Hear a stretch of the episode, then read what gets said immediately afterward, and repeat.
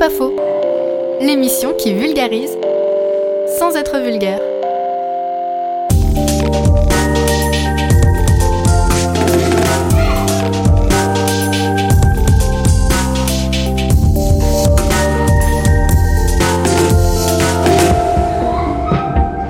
Ouais, c'est pas faux. Bonjour tout le monde, bonjour Violette. Bonjour Imran, bonjour à toutes et à tous. Bienvenue dans C'est pas faux, l'émission de vulgarisation scientifique de Radio Phoenix. Dans cette nouvelle émission, nous allons vous parler de la lutte contre la douleur. Qu'est-ce que la douleur? Quelle forme, quelle forme est-ce qu'elle revêtit? Et les pathologies qu'elle englobe, mais aussi et surtout comment la prendre en charge? Pour cela, nous avons le plaisir d'accueillir le docteur Nathalie Derache, neurologue au CHU de Caen et spécialiste de la sclérose en plaques. Nous accueillons aussi Pauline Dupont, pharmacienne qui a écrit une thèse intitulée Endométriose, état des connaissances et, et de potentialité de la phytothérapie. Enfin, nous, sommes, nous nous sommes rendus au centre d'évaluation et de traitement de la douleur pour rencontrer le docteur Amélie Bernard, rhumatologue au CHR de Caen. Mais tout de suite, notre flash avec les infos sciences de la semaine. Aujourd'hui, à l'Elysée, Emmanuel Macron a annoncé le plan d'investissement France 2030. Ce dispositif qui doit se chiffrer à hauteur de 30 millions d'euros pour objectif de bâtir la France de demain en prenant en compte les bouleversements climatiques et économiques. Le chef de l'État veut donc euh, soutenir la réindustrialisation française et flécher des financements vers les startups euh, de la deep tech. Parmi les différents volets abordés, l'énergie, la formation et l'innovation. À ce titre, il est prévu de soutenir les startups dites biotech qui associent les sciences naturelles à la technologie, exactement comme BioNTech, la start-up à l'origine du vaccin à ARN messager. Ce plan va aussi mettre l'accent sur la fission de l'atome pour produire plus d'énergie décarbonée, notamment à l'aide des nouveaux petits réacteurs. Après la Russie, la Chine ou encore les États-Unis, la France se lance dans la course aux petits réacteurs nucléaires, aussi appelés SMR, Small Modular Reactors. Ces derniers seront plus faciles à construire en série et utiliseront la technique de fission nucléaire comme les réacteurs dits classiques. La nouveauté résidera dans la taille de ces derniers et la puissance qu'ils produiront. Comptez entre, 100, entre 10 MW pour les plus petits et 300 MW pour les plus gros, contre 900 à 1450 MW pour une centrale nucléaire. Ils pourront ainsi alimenter des lieux isolés, mais pour cela, il faudra attendre 2035 pour que les premiers SMR voient le jour. L'OMS apporte de l'espoir dans la lutte contre le paludisme avec le déploiement massif du premier vaccin antipaludique en Afrique. La maladie mortelle euh, causée par des parasites transmis aux personnes par les moustiques est la cause de 400 000 décès par an. La semaine dernière, l'Organisation mondiale de la santé a recommandé le vaccin Mosquirix des Britanniques GSK. Élaboré depuis 30 ans, ce dernier s'est révélé être efficace lors des essais cliniques. Il limite le risque d'un paludisme grave de 70%. Cependant, la maladie est présente majoritairement en Afrique, chez les populations pauvres et dans les territoires reculés. Le défi va donc être de permettre l'accès le plus large à la vaccination. Arrivé sur Mars fin, fin, février 2021, le rover Perseverance a révélé jeudi dernier la présence d'eau sur Mars. Ces recherches menées dans le cratère G0 de la planète rouge ont conclu à la présence d'un lac il y a 3 milliards d'années. Ce dernier mesurait environ 35 km de diamètre, soit deux fois la superficie du lac Léman, et était alimenté par un delta. Cette découverte ouvre ainsi la voie à de nouvelles recherches et collecte d'échantillons qui pourront alimenter les recherches de toute la communauté scientifique. Vous écoutez C'est pas faux sur Radio Phoenix. Lundi prochain, le 18 octobre, sera une journée dédiée à la lutte contre la douleur. Nous avons donc choisi de vous en parler aujourd'hui. De nombreuses personnes et pathologies sont concernées sans pour autant que nous sachions réellement quels sont ces mécanismes et les traitements possibles. Dans cette émission, tentons de comprendre la douleur et comment la soulager. Afin de nous éclairer sur le sujet, nous sommes allés en reportage au CETD, le Centre d'évaluation et de traitement de la douleur du CHR de Caen. Nous avons rencontré le docteur Amélie Bernard, rhumatologue qui travaille dans ce service. Nous nous sommes rendus au CHR de Caen avec le docteur Amélie Bernard, rhumatologue. Vous avez écrit une thèse Perception et vécu de la douleur chronique chez les patients atteints de polyarthrite rhumatoïde, une étude qualitative dans un centre universitaire. Quel est le rôle du service du CETD au CHR donc bonjour euh, à tous. Donc le Centre d'évaluation et de traitement de la douleur, c'est une structure donc qui fait partie du CHU de Caen et qui prend en charge donc les patients douloureux chroniques. Donc ce sont des patients qui ont des douleurs depuis plus de trois mois. Les patients qui ont des douleurs aiguës donc depuis moins de trois mois, ils sont suivis à l'unité mobile de douleurs et soins palliatifs au CHU de Caen. Donc c'est vraiment dans le CHU et donc c'est un service. Ces deux services-là euh, sont dirigés par le professeur Guillaumet. Quelles sont les pathologies que vous avez l'habitude de traiter dans le centre antidouleur? C'est vraiment très riche parce que toutes les maladies sont potentiellement pourvoyeuses de douleurs. Alors, on ne s'occupe pas du cancer. Là encore, toutes les douleurs en lien avec le cancer sont traitées euh, dans l'unité mobile de douleurs et de soins palliatifs, donc au CHU. Mais sinon, toutes les autres douleurs en lien avec des maladies euh, peuvent être prises en charge ici. Donc, ça peut aller des douleurs euh, post-AVC, des douleurs en lien avec des maladies donc rhumatologiques comme la polyarthrite rhumatoïde. Ça peut être des patients qui ont des, lombalgies chroniques euh, ou alors toutes les douleurs post-chirurgicales. Parfois, les patients après d'être opérés conservent des douleurs euh, à plus ou moins long terme et donc ils peuvent être traités ici ou encore des douleurs euh, qu'on appelle les douleurs du membre fantôme chez les patients qui sont amputés. Voilà, c'est très varié, très riche. Il n'y a pas de pathologie spécifique. Après, il y a des pathologies qui reviennent plus souvent. Hein. Les patients qui ont des lombalgies chroniques, des cervicalgies chroniques, on en voit plus beaucoup aussi de patients atteints de fibromyalgie. Hein. donc c'est une maladie euh, qui est encore euh, peu euh, connue, enfin sa physiopathologie est encore peu connue, mais c'est une maladie qui donne vraiment des douleurs diffuses, des maux de tête, des douleurs abdominales, des douleurs articulaires. Et donc il y a beaucoup de patients qui peuvent présenter ce type de maladie et donc qui sont pris en charge dans ce service-là. Et justement, comment elle se passe cette prise en charge des patients? Elle est différente, j'imagine, en fonction des pathologies? Alors quand on a euh, des douleurs chroniques, euh, on, a la douleur évidemment, mais on a aussi euh, tout ce qui va avec, malheureusement, tout le retentissement. Et donc il y a souvent, ce sont des patients qui ont une souffrance morale, qui ont un retentissement socio-professionnel. Ce sont souvent des patients en arrêt de travail ou même voilà au chômage retentissement familial, des, conjugopathies. Donc ça, touche vraiment toute la sphère euh, du patient. On ne voit pas juste une douleur, on prend en charge euh, la personne dans sa globalité. Donc finalement, on va proposer des traitements euh, médicamenteux plus spécifique du type de douleur, mais on reste sur une prise en charge globale. Donc, on propose beaucoup de traitements non médicamenteux ici, voilà, comme l'acupuncture, la sophrologie, les techniques d'hypnose, de relaxation, parce que forcément, si euh, on ne traite pas toutes ces composantes-là, on n'arrivera pas à soulager la douleur. Donc, c'est voilà, une prise en charge globale et c'est ça qui est très intéressant euh, dans des structures comme celle-ci. Parler justement de différents traitements de la douleur en fonction du type de douleur. Qu'est-ce qui existe comme type de douleur? Alors là, on va rentrer euh, dans la médecine. Donc, on a surtout deux grands types de douleurs. Des douleurs qu'on appelle des douleurs nociceptives. Ce sont des douleurs qui sont liées à la lésion, euh, une lésion tissulaire. Quand vous vous coupez, voilà, vous avez euh, lésé votre tissu. Donc, vous avez des douleurs nociceptives. Mais il y a aussi les douleurs neuropathiques. Ça, ce sont des douleurs par atteinte des structures nerveuses. Donc, Souvent, les deux sont combinés. Par exemple, quand vous avez euh, une sciatique, en fait, au niveau de votre dos, on vous comprime euh, par, par exemple, de l'arthrose le nerf. Donc, vous avez une atteinte du nerf, mais il y a aussi cette compression qui donne une douleur nociceptive. Donc, par l'interrogatoire, l'examen clinique, on arrive un peu à déceler les deux types de douleurs et donc on proposera des traitements médicamenteux spécifiques de l'un ou de l'autre. Mais comme là encore, souvent les deux sont liés, euh, souvent les deux traitements sont un peu proposés en simultané. Et comment est-ce que ça se passe à l'arrivée des patients? Est-ce que vous leur posez la question de donner leur douleur sur une échelle ou est-ce qu'ils sont déjà orientés vers un service euh, par rapport à leur maladie, leurs antécédents médicaux? Déjà, avant d'arriver ici, donc ils doivent être orientés surtout par un médecin traitant. On accepte des fois les demandes des spécialistes et ils doivent remplir euh, tout un questionnaire avec des données un peu personnelles, administratives et aussi déjà il y a des questionnaires douleur, des échelles voilà euh, qui permettent de, d'évaluer un peu donc la douleur entre 0 et 10 ou euh, entre 0 et 10 le retentissement sur le moral, la fatigue, sur le sommeil. Donc il y a déjà tout un questionnaire en amont qui est euh, rempli. Et puis après la première consultation, quand ils viennent ici, donc c'est un des médecins euh, qui, qui les voit en premier, elle dure une heure et demie. Donc en une heure et demie, on reprend un peu le questionnaire avec eux. On parle évidemment de la douleur, mais surtout on balaye un peu toute leur vie. On leur pose des questions sur leur mode de vie, qu'est-ce qu'ils font comme activité, leur profession. Enfin, c'est vraiment euh, une très longue consultation pour bien connaître la vie du patient. Et puis on leur redemande évidemment euh, le jour J. On essaie de rendre objectif euh, quelque chose de très subjectif. Donc on aime bien quand même donner quelques chiffres. Voilà la douleur entre 0 et 10 au minimum, au maximum, en moyenne actuellement. Mais bon, finalement, ça sert plus dans le suivi du patient, mais c'est pas la donnée la plus importante. Comment soulager ou stopper la douleur?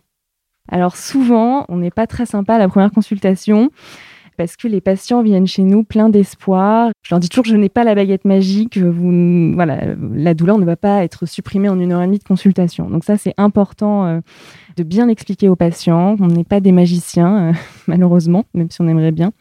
Et donc, on va essayer vraiment de la soulager hein, du mieux qu'on peut.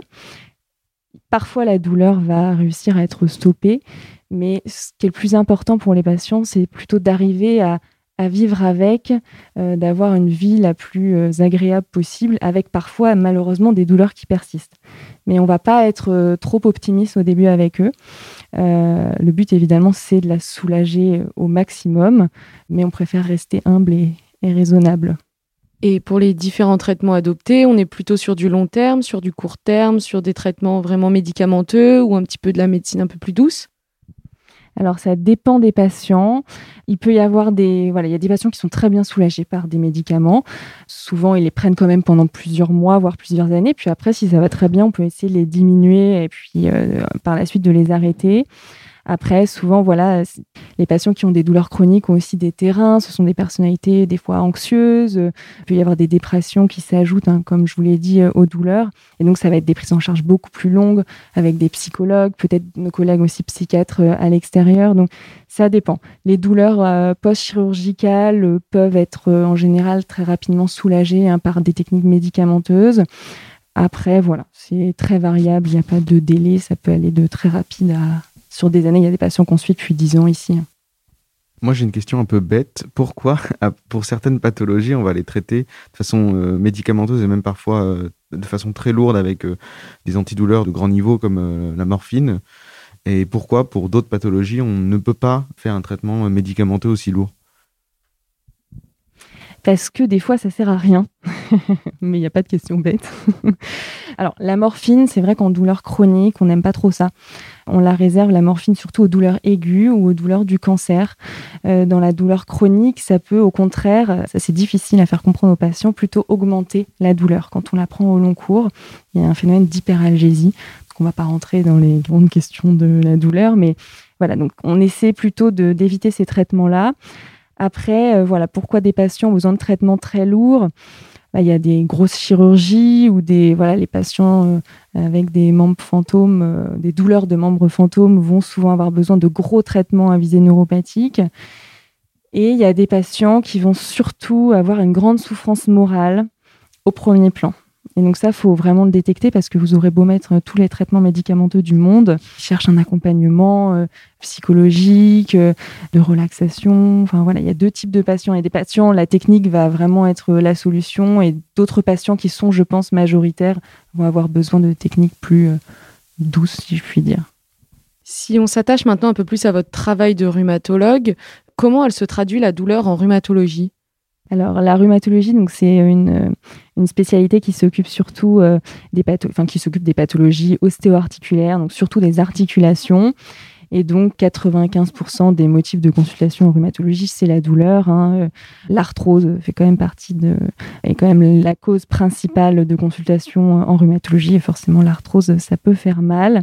Donc, ici, on a beaucoup de patients qui viennent pour des douleurs articulaires, que ce soit de cause, en effet, arthrosique, hein. surtout chez les personnes âgées. On a des consultations ici euh, dédiées aux personnes âgées. Mais il y a tout ce qui est aussi euh, pathologie inflammatoire comme la polyarthrite rhumatoïde, la spondylarthrite ankylosante, ça ce sont des pathologies euh, plutôt euh, euh, du sujet jeune euh, qui peuvent être soulagés ici. Alors en complément des traitements rhumatologiques, hein, il y a des traitements, des biothérapies, des traitements plus invasifs qui s'effectuent au CHU de Caen. Donc ce sont des patients qui restent suivis en rhumatologie, mais nous on apporte un complément en fait supplémentaire, voilà des techniques justement non médicamenteuses, un accompagnement moral.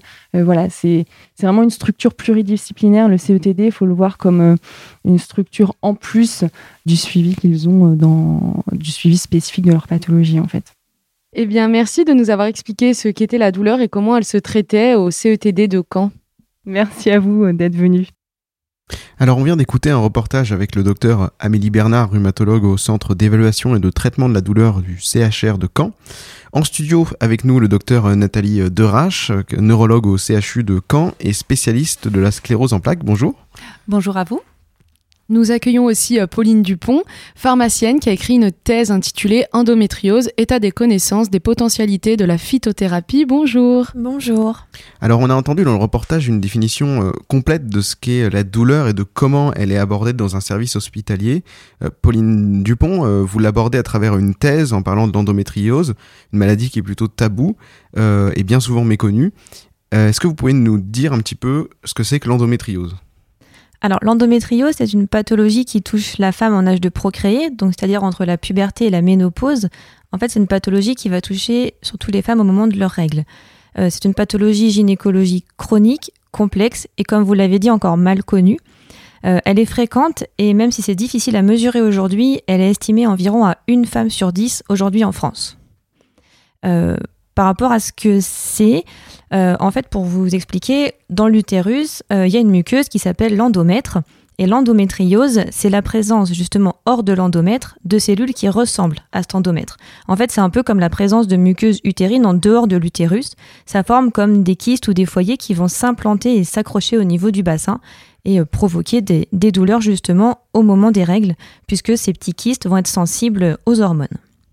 Donc vous l'avez dit, ça prend la forme de, kystes qui, qui, peut, qui peuvent créer de vraies douleurs. Mais est-ce que ces douleurs peuvent se traiter? Alors aujourd'hui, on peut soigner euh, ces douleurs. On ne peut pas les guérir, mais on peut les soigner. Euh, en fait, l'endométriose, elle va se manifester donc de façon très polymorphe et très différente en fonction de chaque patiente. Donc, il va y avoir des douleurs qui peuvent être euh, avant, pendant ou après les règles. Et les patientes, souvent, elles le décrivent comme des coups de couteau dans le ventre. Elles se plie en quatre, presque à crier. Euh, et elle, elle parle d'une douleur environ aux alentours de 7 sur 10. Euh, en termes de symptômes, on a aussi donc euh, des hémorragies, une hypofertilité ou une infertilité, des troubles digestifs, etc. Et pour traiter cette douleur, donc c'est vraiment personnalisé. Il y a des traitements antalgiques qu'on connaît déjà, des traitements contraceptifs pour mettre un peu au repos euh, ces, kystes et ces hormones, mais il n'y a pas vraiment de traitement spécifique à l'endométriose aujourd'hui. Euh, il y a aussi la chirurgie qui peut parfois intervenir, mais voilà, c'est assez lourd et surtout dans ces cas-là, c'est important d'avoir un soutien psychologique puisque la maladie va quand même altérer la qualité de vie euh, des, des patientes. Donc on ne peut pas vraiment venir à bout de l'endométriose? Alors ça dépend la forme qu'elle prend, mais c'est quand même difficile. Donc vous nous parliez des traitements euh, d'origine un peu plus euh, médicamenteuse, mais est-ce que euh, ça peut varier et on peut laisser place par exemple à une médecine douce ou de, phytothérapie par exemple? Alors on ne pourra pas remplacer le, traitement classique.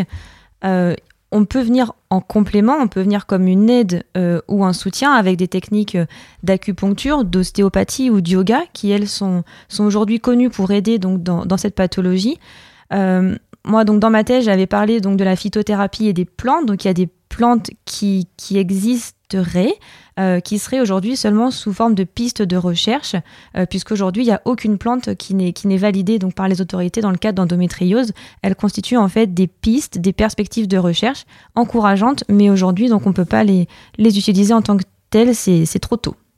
Donc aujourd'hui, quand on est atteint d'endométriose, euh, qui doit-on contacter? Est-ce qu'il faut se rendre à l'hôpital?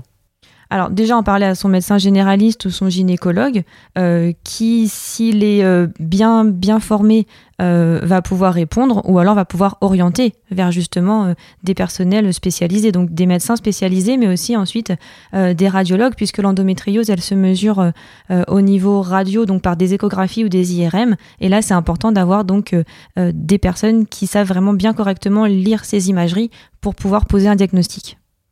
Et cette maladie, on peut imaginer qu'elle soit prise en charge euh, maintenant dans, les services hospitaliers. Et comment est-ce qu'elle est prise en charge? Est-ce que justement on se rapproche d'un centre euh, d'évaluation et de traitement de la douleur? Ou, ou, c'est pris en charge dans d'autres services hospitaliers?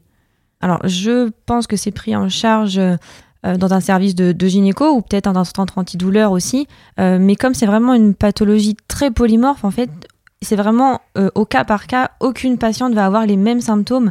Euh, donc c'est vraiment en fonction des symptômes qui la dérangent, puisque voilà, comme je le disais, ça peut être des douleurs, mais aussi des fois des hémorragies, des atteintes urinaires ou digestives. Donc ça dépend vraiment où, où sont situées les lésions et vraiment ce qui gêne au, quotidien la patiente. Pour ce qui est du traitement des douleurs euh, dues à l'endométriose, il y a euh, certaines personnes qui, par exemple, ont étudié euh, l'idée de faire des, bouillottes pour soulager la, douleur. Est-ce que ça vous semble une, bonne idée ou une piste à, développer? Alors, ça peut être une bonne idée dans le sens où la chaleur va avoir un effet relaxant. ça va avoir aussi, ça va diminuer un peu l'inflammation. Ça va détendre aussi. C'est un moment. Il n'y a, pas de mal à utiliser ce genre de technique. On l'a dit, c'est une maladie qui est taboue, l'endométriose est souvent méconnue. Mais alors comment est-ce qu'on sensibilise euh, le grand public à cette maladie qui est malheureusement très répandue? Alors aujourd'hui, c'est vrai qu'il y a une volonté d'amélioration de la prise en charge de l'endométriose. Euh, il y a différents professionnels qui, qui se forment, il y a des journées spéciales. Ici, c'est le 28 mars, il me semble.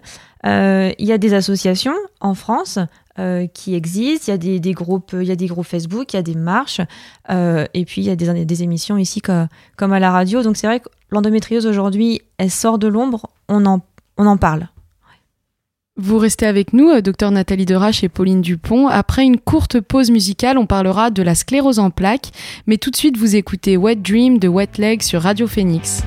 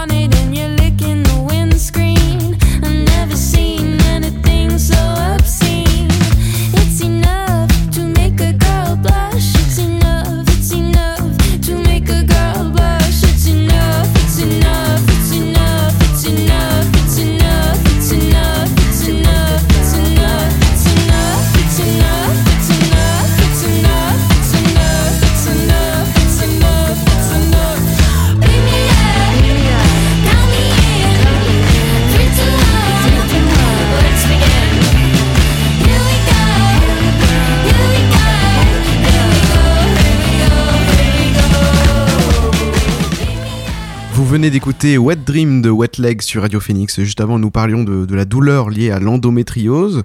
Docteur Derache, vous êtes neurologue, spécialiste de la sclérose en plaques. Comment se manifeste cette maladie?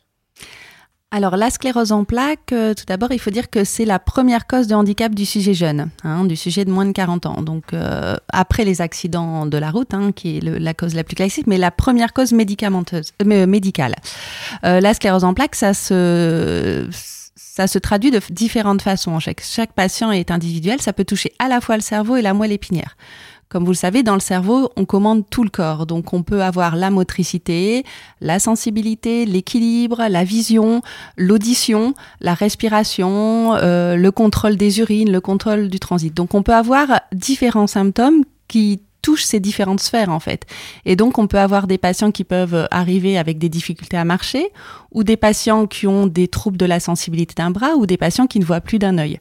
On peut aussi avoir des patients qui ont uniquement des douleurs, et, et c'est le jour de la douleur, donc c'est important euh, d'en parler. Euh, voilà, donc chaque patient euh, a des symptômes différents. Ce qui est important à savoir, c'est un patient jeune de moins de 40 ans qui a des troubles neurologiques qui durent depuis plus de 24-48 heures, bah, il faut qu'il aille voir son médecin traitant parce que ça pourrait être une hypothèse diagnostique à poser. Et cette maladie qui, qui prend plusieurs formes, vous nous l'avez dit, elle peut euh, évoluer. Oui. Et, et Et quelles évolutions elle peut prendre cette pathologie euh Alors, il y a deux principalement, deux principales formes dans, dans la sclérose en plaques. Euh, les deux tiers des patients vont faire ce qu'on appelle une forme rémitante, c'est-à-dire que les patients vont avoir des symptômes neurologiques, donc marche, troubles urinaires, vision, etc., euh, qui vont durer plusieurs jours, voire quelques semaines, et qui ensuite vont régresser euh, et euh, vont pouvoir parfois garder des séquelles. Mais c'est un, peu une évolution en je fais des signes neurologiques et pendant plusieurs mois, voire plusieurs années, je vais bien et je vais en refaire deux, trois ans après. Et puis la deuxième forme qui est un peu plus rare, qui touche un tiers des patients, c'est des patients qui vont avoir des formes progressives, c'est-à-dire qui vont accumuler une gêne au quotidien et un handicap au quotidien, qui vont progresser euh, sans qu'il y ait de période de repos entre deux, contrairement à la première forme en fait. Euh, justement, comment la douleur se manifeste dans le cadre de la sclérose en plaques? Alors, il y a différents types de douleurs, hein, comme le docteur Bernard du CETD de Caen vous disait. Euh, il faut bien interroger les patients parce qu'on peut à la fois avoir des douleurs nociceptives, étant donné que la sclérose en plaques se traduit par des lésions dans le cerveau et dans la moelle épinière, mais aussi des douleurs neuropathiques. Et donc, euh, euh, ce qu'elle vous disait, le docteur Bernard, c'est qu'il faut interroger pour bien cibler la douleur et bien mettre la prise en charge. Donc, on peut avoir des douleurs qui sont soit des douleurs à type de brûlure, ça peut être des coups d'électricité, ça peut être des compressions, ça peut être des douleurs musculaires. Euh, voilà, on peut avoir un, peu euh, tout type de douleur et surtout on peut avoir des localisations différentes. Parfois, un patient peut avoir une douleur dans une jambe, dans les deux jambes, parfois des douleurs au niveau de la face, ce qu'on appelle des névralgies faciales, qui sont euh, extrêmement dures à prendre en charge sur le plan thérapeutique. Des douleurs abdominales. Enfin, on peut avoir un peu toute localisation et tout type de douleur avec, avec cette sclérose en plaques. L'une des conséquences de la sclérose en plaques, euh, peut-être la paralysie. Dans le reportage du docteur Bernard, on, parle de membres fantômes. Alors la question qu'on peut se poser, c'est est-ce que les patients atteints de, de paralysie ressentent-ils toujours la douleur et, et comment est-ce qu'on traite ça au sein d'un service à un membre fantôme? Alors, alors le membre fantôme, c'est plus euh, en orthopédie, plus euh, pour les gens qui ont une amputation. Nous, on parle pas de membre fantôme dans la sclérose en plaques, mais effectivement, certains patients ne ressentent plus les sensations euh, douloureuses, mais par contre, ils peuvent se blesser quand même. Hein, donc, ils peuvent se brûler. On a certains patients qui ressentent pas, par exemple, la chaleur de la douche sur une jambe. Donc, le, conseil, c'est de dire, bah, lavez-vous d'abord le bras pour sentir la température de l'eau et ensuite vous pourrez laver vos jambes. Mais c'est quand même pas la plupart, euh, la plupart euh, des cas. La plupart des patients ressentent de façon exagérée des sensations en fait. Par exemple, si vous avez un drap sur vos jambes, vous vous le, ressentez de façon classique, euh, votre drap est posé sur vos jambes. On a certains patients qui ne supportent pas la lourdeur du drap sur la jambe. En fait, ça donne une compression ou des dysesthésies, c'est-à-dire des sortes de fourmillements extrêmement désagréables en fait. Et ça, en fait, c'est plutôt de l'exagération de la douleur que nos patients ressentent. Après, même au repos, un patient qui est au repos dans son fauteuil peut avoir très mal aux jambes et au moment de s'endormir peut aussi avoir très mal aux jambes ou aux bras et ça peut les handicaper dans leur qualité de vie parce que ça joue sur le sommeil, sur le psychologique et donc on est, on a, euh, on a beaucoup de, de au quotidien avec cette douleur. Peut-on euh, soigner la sclérose en plaques ou en tout cas soulager la douleur que- qu'elle engendre? Il y a deux choses dans votre question. Euh, c'est euh, est-ce qu'on soigne la sclérose en plaques? Aujourd'hui, la sclérose en plaques, on ne la guérit pas, mais on arrive à la stabiliser. C'est-à-dire qu'on arrive à stabiliser les gens pour éviter, parce que la sclérose en plaques, l'idée que tout le monde a dans sa tête, c'est de voir la personne qui est handicapée. Un fauteuil roulant, les béquilles. Aujourd'hui, on arrive à, évi- à éviter ce stade de handicap parce qu'on a une quinzaine de traitements qui sont disponibles. Donc ça, c'est pour éviter le handicap. Après, pour prendre en charge la douleur, c'est pareil que le docteur Bernard au centre antidouleur. On a des médicaments, on essaye des médicaments qui marchent, qui marchent pas. L'idée, c'est de faire une prise en charge euh, multidisciplinaire parce que euh, les médicaments, des fois, marchent pas, mais il y a aussi le retentissement psychologique. Donc, il y a psychologue, la sophrologue, il y a, il y a l'auto-hypnose aussi. Et puis aussi, un point important, c'est l'activité, en fait, parce que les patients qui ont une sclérose en plaques font moins d'activité et ressentent plus la douleur. Donc, on, on incite nos patients à continuer une activité physique régulière qui permet déjà de mieux dormir et de euh, diminuer le, le seuil de douleur aussi. Le CHU de Caen est une structure engagée dans l'expérimentation du cannabis médical et vous intervenez aussi à ce sujet. Alors comment est-ce qu'on vient à bout de la douleur, euh, notamment grâce à l'utilisation du cannabis thérapeutique? Alors, le cannabis euh, médical, il y a beaucoup d'espoir euh, dedans. hein. C'est une grosse polémique en France d'utiliser le cannabis médical. Donc, nous, en tant que médecins et nos patients sont contents de pouvoir avoir accès à cette expérimentation. Alors, on a commencé depuis six mois avec l'Agence du médicament. Il faut savoir qu'il y a que cinq indications en France pour l'instant qui ont été retenues. Donc, nous, dans la sclérose en plaques, c'est nos patients qui ont des douleurs liées à la spasticité. La spasticité, c'est une contraction exagérée des muscles qu'on a dans la, dans la sclérose en plaques. C'est-à-dire euh, un patient qui va marcher un petit peu comme un robot, un peu, un peu raide, et comme ses muscles se sont toujours contractés, il a des douleurs. Et donc, dans le cadre de la sclérose en plaques, on peut utiliser le cannabis euh, euh, médical. Donc, pour, pour l'instant, on a une expérience un peu, un peu limitée vu que ça fait que six mois. On a des résultats qui sont pas miraculeux, mais qui sont positifs pour certains patients, surtout qui améliorent le sommeil et donc qui diminuent la, la spasticité et donc diminuent la douleur. Et euh, les patients, en fait, faut qu'ils se rapprochent du CHU de Caen s'ils souhaitent avoir ce type de traitement. Il faut savoir qu'il y a une grosse contre-indication à l'utilisation du cannabis médical, c'est que euh, le patient peut pas conduire. Et ça, ça limite euh, fortement la, prescription parce que beaucoup des patients aujourd'hui qui ont des douleurs euh, dans le cadre de la sclérose en plaques conduisent encore. Justement, on parlait de, de, de contre-indication. Est-ce qu'il y a des conséquences, alors plutôt négatives ou positives, à l'utilisation de cette substance? Alors, il y a des contre-indications. Donc déjà, la conduite automobile, c'est une contre-indication. Si le patient a des antécédents psychiatriques aussi, hein, il est hors de question d'utiliser le, cannabis euh, thérapeutique. Euh, on a toutes les contre-indications vasculaires, avoir fait un accident vasculaire cérébral, un problème cardiaque, tout ça, c'est et des problèmes hépatiques aussi parce que le cannabis passe par le foie. Et puis en termes d'utilisation, il, peut y avoir des effets indésirables. hein. Euh, alors, on essaye d'utiliser principalement du CBD, qui est la structure, enfin la partie thérapeutique du cannabis, et un peu moins le THC, qui est la partie toxique. Mais en fait, euh, chaque médecin euh, euh, fait le mélange qu'il souhaite en fait pour ses patients en fonction de l'efficacité thérapeutique. Et donc, les effets indésirables principaux qu'on a, c'est plutôt de la somnolence. Euh, quand on augmente, alors on augmente progressivement les doses. Hein, on fait pas, on donne pas euh, du cannabis comme ça à forte dose d'emblée. On essaye, on essaye de trouver la meilleure dose. Le plus qu'on a, c'est la somnolence. Mais euh, quand on met du THC, on a vu moi j'ai vu un patient qui est devenu complètement euphorique, hein, qui rigolait tout le temps. Donc on, rediminue la posologie. On essaye de trouver la, la plus petite dose efficace, mais en même temps qui est le mieux toléré et qui donne le moins effet indésirable. Parce que si le patient n'a plus mal mais qui dort toute la journée, euh, c'est pas une vie quoi.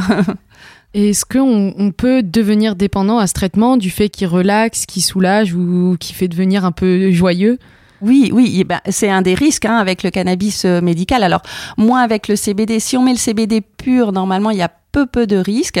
Si on rajoute du THC, il y a un peu plus de risques de dépendance. Ça fait partie de la surveillance qu'on fait. Alors c'est un traitement qui se délivre sur ordonnance sécurisée. Hein. Euh, malheureusement, euh, certains médecins, on essaye d'impliquer les médecins généralistes, mais il faut, une formation pour pouvoir le délivrer, hein, qui est délivrée par la NSM. Et puis c'est sur des ordonnances sécurisées, simplement maximum pour 28 jours, ce qui veut dire que le patient est obligé de revoir son médecin, soit spécialiste, soit son médecin généraliste, tous les quatre semaines. Et à ce moment-là, on réévalue l'efficacité, mais aussi la tolérance, et on voit si on change les doses ou pas, quoi. Et, il est obligé de rapporter les flacons de cannabis pour voir s'il n'y a pas eu d'abus euh, de cannabis par derrière. Alors vous menez des, essais sur des patients euh, dans votre service au, au CHU. Comment euh, vous sélectionnez vos patients? Alors en fait, euh, on les, alors nous, euh, au niveau de la région euh, pour la sclérose en plaques, on est organisé en réseau. On a le réseau normand de la sclérose en plaques. On fait des réunions régulières tous les mois en fait. Et donc pour les protocoles thérapeutiques et pour le cannabis, on informe l'ensemble des neurologues de la région Normandie euh, qui peuvent nous adresser des patients euh, en fonction euh, des contre-indications et, et des indications. Alors on sélectionne forcément d'abord nos patients qu'on suit parce qu'on les connaît mieux. Et puis après, si un neurologue de la région veut nous envoyer des patients, il nous les envoie, soit il nous les adresse par mail, soit euh, en réunion euh, qu'on fait en téléexpertise, en fait, en, visio avec le neurologue. Il nous en parle et nous, après, on contacte le patient directement qu'on fait venir au CHU. Voilà. Eh bien merci euh, Nathalie Derache et Pauline Dupont d'être venues nous voir pour parler de la douleur, de la sclérose en plaques et de l'endométriose. Pauline Dupont, vos travaux sont à retrouver sur euh, duma.ccsd.cnrs.fr et Nathalie Derache, on peut retrouver les votes sur archives-ouvertes.fr. Merci et bonne journée à vous. Merci à vous pour votre invitation. Tout de suite, l'agenda scientifique de la semaine. Edgar, vous en avez parlé dans La Méridienne cette semaine, c'est le Turfu Festival qui se tient à Caen du 11 au 16 octobre. Euh, Cet événement est organisé par le Dôme, mêlant science, art et innovation. Il propose des ateliers, des débats, des soirées brunch et journées enfants. Le but était euh, d'inviter et d'interroger les participants sur le, monde de demain. Quelle conception, quels enjeux et comment l'aborder? Tout au long de cette semaine, venez rencontrer les acteurs de ce festival gratuit et sur inscription. Nous, nous vous proposons euh, par exemple d'assister à la conférence Sortir des GAFAM. C'est avec Framasoft et Artify demain soir de 20h30 à 22h30. Samedi prochain se tiendra le forum CAP sur ma vie d'adulte destiné aux jeunes en situation de handicap et leurs familles. L'objectif Répondre aux questions sur le devenir adulte et présenter les, ressources proposées par de nombreuses structures. Pour cela, plus de 60 partenaires associatifs et professionnels seront présents. Le rendez-vous se tiendra le samedi 16 octobre au centre de congrès de Caen de 10h à 16h. À l'occasion des euh, 30 ans de la fête de la science, l'Université de Caen organise une exposition Images de science. Des tirages au grand format racontant l'histoire des laboratoires et des acteurs de l'avancée de la science seront exposés sur le campus 1 jusqu'au 30 octobre. Chaque image sera accompagnée d'un article détaillé à retrouver en ligne ou en papier dans le journal de la recherche Prisme. La semaine dernière s'est tenue la campagne du Pasteur Don pour récolter des fonds et faire avancer la recherche médicale. Vous pouvez bien évidemment toujours vous mobiliser pour l'Institut Pasteur par SMS ou sur le site pasteurdon.fr. Vous écoutez C'est pas faux sur Radio Phoenix. C'était C'est pas faux sur la lutte contre la douleur. Merci beaucoup de nous avoir écoutés. À 13h, vous retrouvez Edgar pour la Méridienne. Merci Alan à la technique. On se retrouve mardi à midi pour une nouvelle émission sur Radio Phoenix.